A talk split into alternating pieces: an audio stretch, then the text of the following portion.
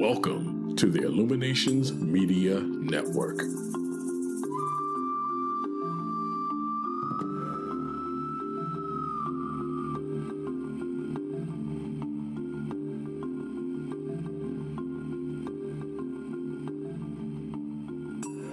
Here's an excerpt from The Selfish Path to Romance, the Serious Romance Guidebook by clinical psychologist Dr. Ellen Kenner and co author Dr. Edwin Locke, who's world famous for his theories in goal setting. The view that sexual pleasure is only physical, unrelated to your mind, your values, or your character is very wrong. If sexual pleasure were nothing more than a physical sensation, you wouldn't need a partner. You would be happy with self pleasuring. But this is not the case. To fully enjoy romantic sex, you need a partner, someone you deeply value. Masturbation or sex with someone who leaves you emotionally cold, such as a prostitute or a one night stand, may provide physical relief, but such sexual experiences are impersonal and empty and brief compared to sex with someone you love. You can download Chapter 1 for free by going to drkenner.com and buy it at amazon.com.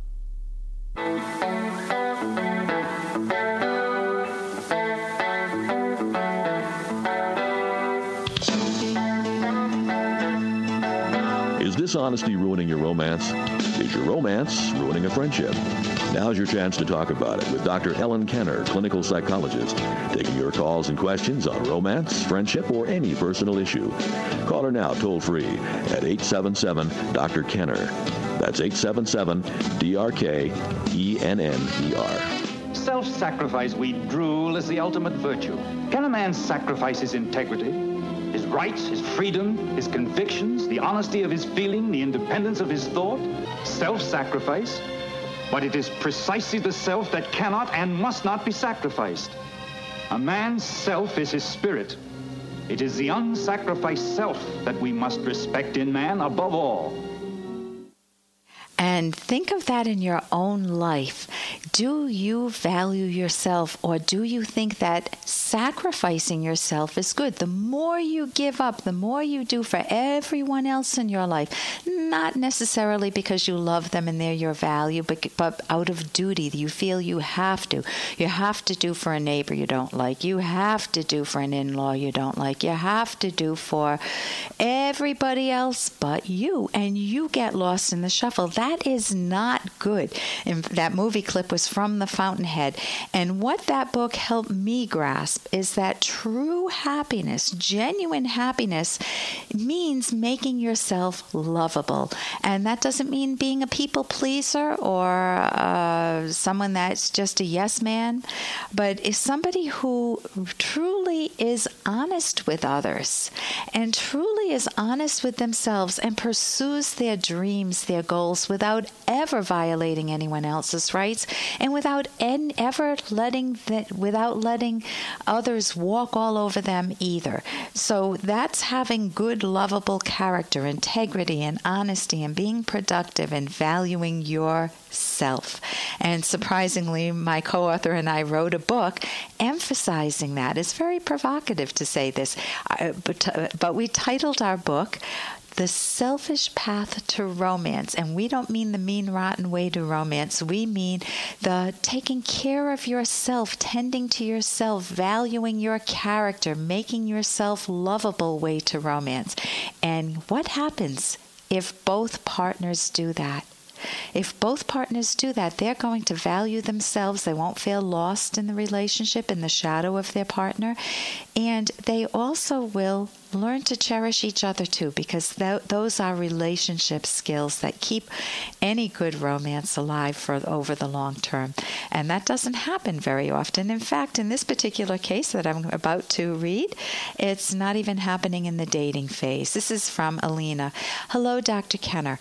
I've been engaged for two years, and we are having more and more problems every month. I've been thinking about this and trying many different approaches to reach my fiance. But at the end of the day, one big and heavy question lies on my shoulders. Are these just hard times that everyone goes through, or should I get out of this before it starts to blur my vision? What types of tips or markers can you suggest that would help me decide if I should stay or leave? Thank you! Exclamation point, Alina. Now, Alina, I would recommend our book, The, the Selfish Path to Romance, uh, but let me give you a few tips from that book. And one is that you want to really know how to cherish your partner. And it is true that early on in a relationship, many couples are clueless. They get married on the euphoria of just having dated and discovering each other and feeling feeling valued and cherished and loved and cared for. And then they move under one roof. They marry and then, or they start living together or start dating for a long period and they start to get in each other's hair. I can't believe you do this. And why do you do this? And you never listen to me. And you get all of those problems because you can't just go on automatic. You can't just let those initials feel you, those initial loving feelings carry the relationship over an entire lifetime or the lifetime of the relationship. So it is true that you do want to learn skills, and I think reading the book that Dr. Ed Locke and I wrote, The Selfish Path to Romance: How to Love with Passion and Reason, which you can get at Amazon.com, uh, will help you. Um, will help you set good standards. For example, what makes for a good relationship? One is psychological visibility, feeling really valued, cared for, cherished, adored, like you're the most important person in your partner's life, and he is the most important person in your life. If that's withering away, if you find your attention and his attention going to friends or buddies or anything else but one another, there's a problem. Now, that doesn't mean you don't have friends in your life, it just means that a romantic relationship means just that, that you want the connection to be between between the partners. You want to feel at home with him. You want to feel that he listens to you, that he knows what's important to you, uh, your top values, and that if there are differences, you have good communication skills to talk about discrepancies, that he doesn't put you down for what you value. For example, I enjoy the theater, my husband doesn't. My husband doesn't put me down for enjoying the theater. I can go to the theater on my own. I can't force him to love it. And similarly, there are activities movies that he enjoys. He likes action movies. I'm not big on action movies, but I don't try to take them away from him. And then there are many things that we enjoy together, for example, dance. So building interest together is important too. Many couples don't do that.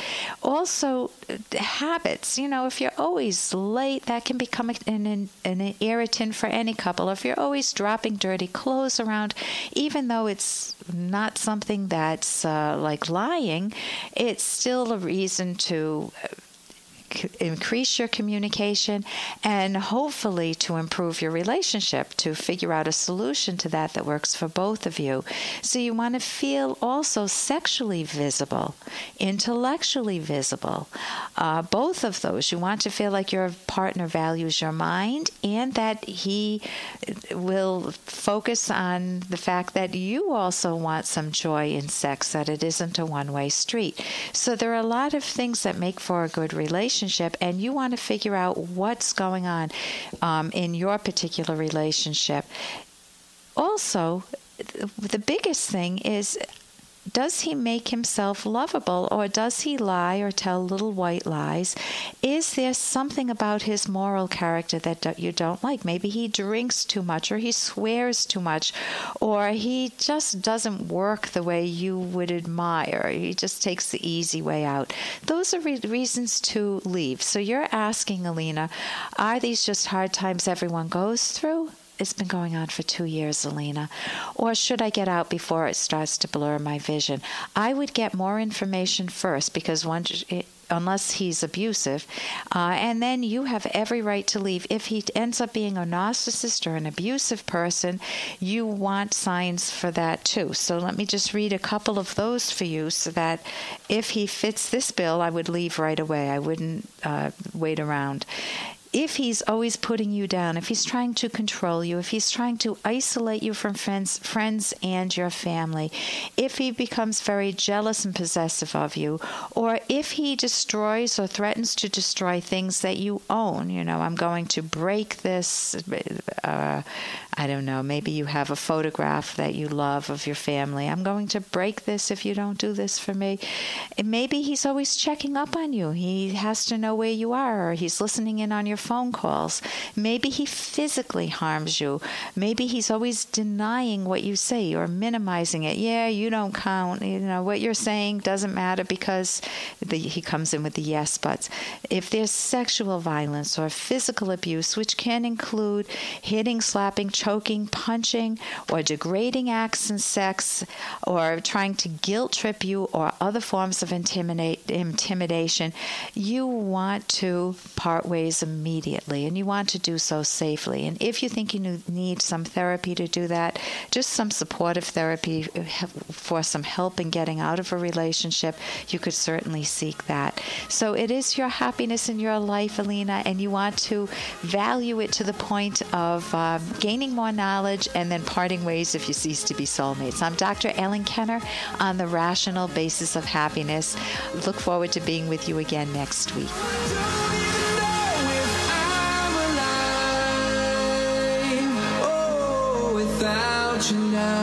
Here's an excerpt from The Selfish Path to Romance, the Serious Romance Guidebook by clinical psychologist Dr. Ellen Kenner and co author Dr. Edwin Locke. The Platonic view that sexual enjoyment is shameful or wrong is profoundly insulting and unjust. Your body, with its capacity for sexual pleasure, is neither good nor evil. It is a fact of your nature. You are born with it, and thus it's outside your realm of choice. To feel condemned for your sexual capacity is to make a mockery of morality. Choice enters in not with your capacity to experience pleasure, but with how, when, and with whom you express and enjoy your sexual capacity. These choices are determined by the judgment of your mind, not by your body. You can download Chapter 1 for free by going to drkenner.com and buy it at amazon.com. When The Fountainhead was first published more than 70 years ago, Ayn Rand's bold literary vision and groundbreaking philosophy of individualism captured the world's attention. Initially rejected by 12 publishers as too intellectual, the novel became an instant classic and continues to provoke heated debates. The story of an innovative young architect, his violent battle against convention, and his love affair with a woman who seeks to defeat him. The Fountainhead is as relevant today as it was when Rand first penned it. Order your copy at Amazon.com. Were you injured in an auto accident? If so, it won't cost you anything to see if we can help you recover the compensation that you deserve. But you cannot wait. You need to call now 1 800 Law Firm. That's 1 800 L A W F I R M. 1 800 Law Firm. Or 1 800 529 3476. Don't wait another minute. Call now 1 800 Law Firm. This Your Family Today tip is brought to you by Boost Kid Essentials Nutritionally Complete Drink, providing your picky eater with essential nutrition and great taste in one drink. Visit us at kidessentials.com. To make sure your kids eat healthy, follow the five a day plan. Serve three servings of vegetables and two servings of fruit daily. Remember, a serving could just mean a piece of fruit or a half cup of veggies. If your kids are picky eaters, ask a nutritionist about other sources. For more tips like these, visit us at parenthood.com slash your family today.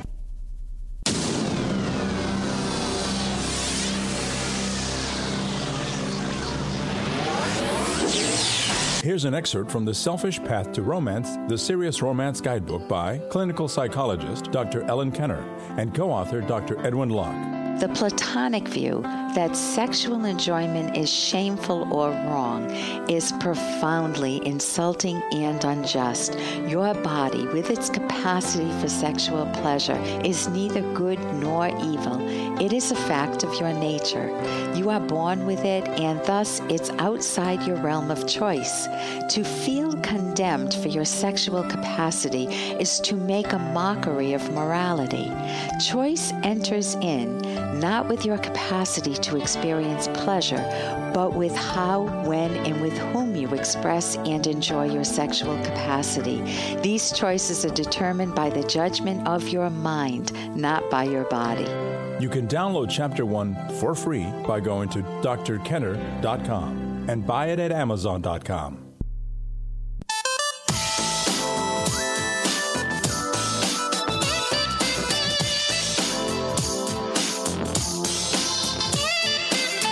parents insisting on how you should run your family? Does raising your family conflict with your job?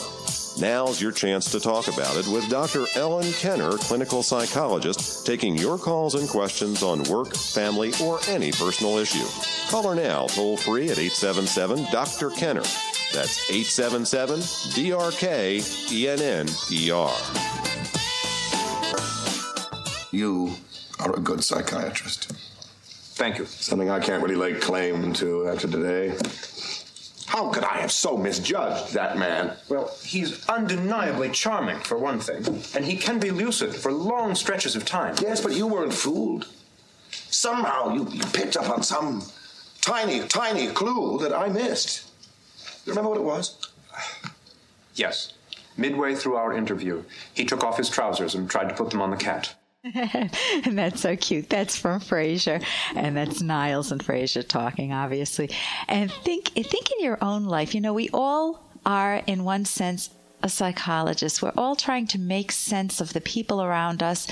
And to the extent that we value our own lives, we're trying to work hard to make sense of what's going wrong in our lives and how to turn that around, how to make that uh, just just glide, how to be able to glide through life and to be able to deal with the bumps much better. I'm Dr. Ellen Kenner, and my show is The Rational Basis of Happiness, and my number is toll free one eight seven seven D R K E N N E R. That's toll free.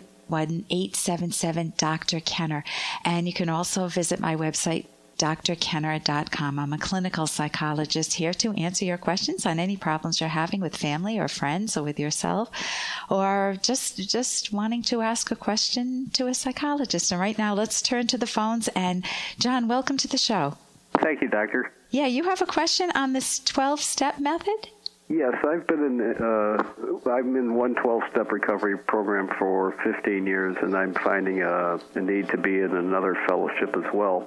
And uh, one has worked very well for me, and I'm I'm struggling uh, to maintain a sobriety in, in, the, in this other fellowship.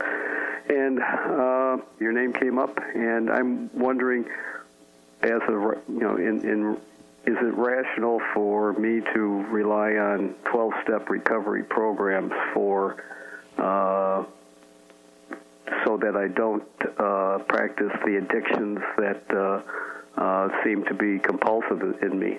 Okay, what are your habits? Uh, I've had uh, alcoholism, and then the other one is the food and, and sex addictions. Okay. When you when we call them addictions, what do we assume? That they, that we're powerless over them, and um, that my life uh, has become unmanageable. And then it becomes how easy or hard to change. If a doctor says, "Ellen, you've got diabetes," I don't have it, but if he says that, then I have to work within the bounds of diabetes if I want to live longer and happier, right? Yes. When you're told you have an addiction, it's like a rubbish stamp on you that then tells you what about the change process? How do you mean? Well, if somebody tells me that uh, let's say that I drink too much and somebody tells me it's an addiction, you know, it's partly genetic, it's partly uh, maybe, you know, habits from a long time ago, but regardless, you need to give yourself up to a higher power. You need to recognize that you're an alcoholic for life. You can never let down your guard and that you'll need to go to meetings and to have a sponsor. What type of view is that presenting to me? Uh, that I'm relying on uh, no hope, really. That, uh, the, well, the only hope then is to is to do what uh, others do, and that's to you know get a sponsor, read the big book, go to meetings, and practice abstinence. Right. And now let's say that you heard somebody have a different approach and they say, listen, John, or if I use myself, listen, Ellen, you you have been drinking way too much. Let's figure out let's figure out why you're trying to escape because alcohol works. I mean in quotes works. It helps you feel better when you're not feeling when you're psychologically not feeling well, when you're confused, your mind is muddled or you feel guilty or you feel depressed or you feel anxious. I mean it it people use it for a reason. They're not stupid, right? Right. So if if I say let's figure out what's going on in your life and what thinking skills you could use that would make you not even want to turn to alcohol. And let's take it if you want one step at a time. I mean, you can't overload a person, but it's not one step at a time in terms of abandoning your mind to a higher power.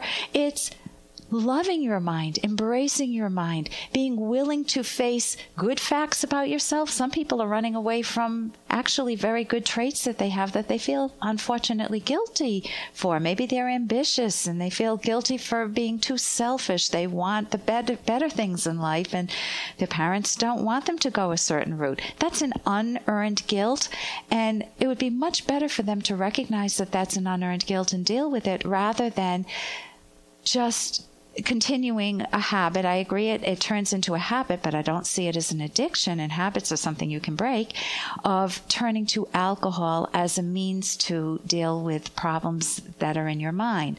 So if I said to you, listen, you don't have to be an alcoholic for life. And AA is not the only route. There are rational recovery programs and you can have a cognitive therapy approach, or there are other approaches too that are effective. I mean, people respond differently to different interventions, but you can gain the thinking skills that can help you face head on whatever the pr- main problems are that are driving you to drink to uh, do you eat too much? Is that it? Right you're, you're morbidly obese no, no. I'm, I just uh, binge on sweets, cookies. I can eat a box of cookies uh, at a setting. Oh, that's yeah. So can I. but I have changed. I mean, as a childhood, I used to sit with the marshmallow, the chocolate covered. Uh, I don't know what they were, graham cracker, delicious treats. I forget the name now. And I could go through a box at a time. I used to sneak and steal them out of the cabinet in the middle of the night when my parents were sleeping. I mean, talk about uh, that's. But I wouldn't call that an addiction. It's just a pursuit of values, and knowing my parents wouldn't let me have it, I had them. Uh, and sex. Are you pr- very promiscuous? Are you uh, taking risks that could put you at risk for health problems? Certainly. Yeah. Okay. Can you get yourself to a? Uh, I'd love to you to see, get you to a rational therapist. Are you in? You're in AA. Yes. Yeah. Okay. Let me go back to my first point, which is that if you have a different view of yourself as capable of change, capable of seeing all of these three problems as in the past, would you like that view better? Yes. It's open, it's available to you. It's what Ayn Rand refers to as check your premises.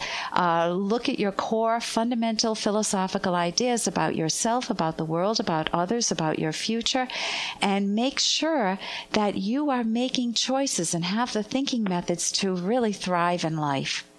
And there are, I wish I could say there are a lot of objectivist psychologists. There aren't yet. The closest thing is a cognitive therapist, but some of them come from irrational theoretical orientation. So you can go to the academyofct.org. You can go to my website. Uh, that that's that will list cognitive therapists around the country. You can go to my website, and there is a book, Sober for Good. That's an excellent book by Anne Fletcher. Okay. And that's just dealing with the alcohol problem. But if you can also, there at my website, Dr. Kenner, K-E-N-N-E-R dot com, there mm-hmm. is also a book, Changing for Good. Okay. And that just totally pulverizes the view that change is impossible. um, the idea of turning to a god or a mystic, mysticism really robs you of your own mind. Mm-hmm. And it keeps you tied to that system and tied to that, in quotes, disease, which I don't see as a disease. Somebody, okay. I went to a talk yesterday, and someone said, you know, if alcoholism is a d- disease, then so is, then uh, if you have a gene for alcoholism, then you have to have a gene for speed, you have to have a gene for pot, you have to have a gene for. He said it's bizarre. It becomes ridiculous if you look at that genetic approach to uh, uh, alcoholism. So, listen, thank you so much for your call, and I wish you so your own hard-earned uh, sobriety and happiness. I'm Dr. Ellen Kenner on the rational basis of happiness. Is addiction ruining your life or a loved one's life? Going to treatment is the hardest thing you'll ever do, but it is so much easier than living with the pain of this disease. Addiction is a disease. Stop saying tomorrow when it can be today. Call now and take your first step towards recovery. 1 800 681 7951. 1 800 681 7951. That's 1 800 681 7951. How can you resolve family fighting, anxiety, job stress, or perhaps an unromantic relationship? drkenner.com is the place to discover the rational way to achieve your happiness. That's D R K E N N-E-R.com. drkenner.com is a free internet website where you can read answers to your questions, psychology in the news, articles, and book reviews. Dr. Ellen Kenner is a clinical psychologist, and at drkenner.com, you can email her a question on any problem you're dealing with. That's D-R-K-E-N-N-E-R.com. And remember to tune into Dr. Kenner's show every week.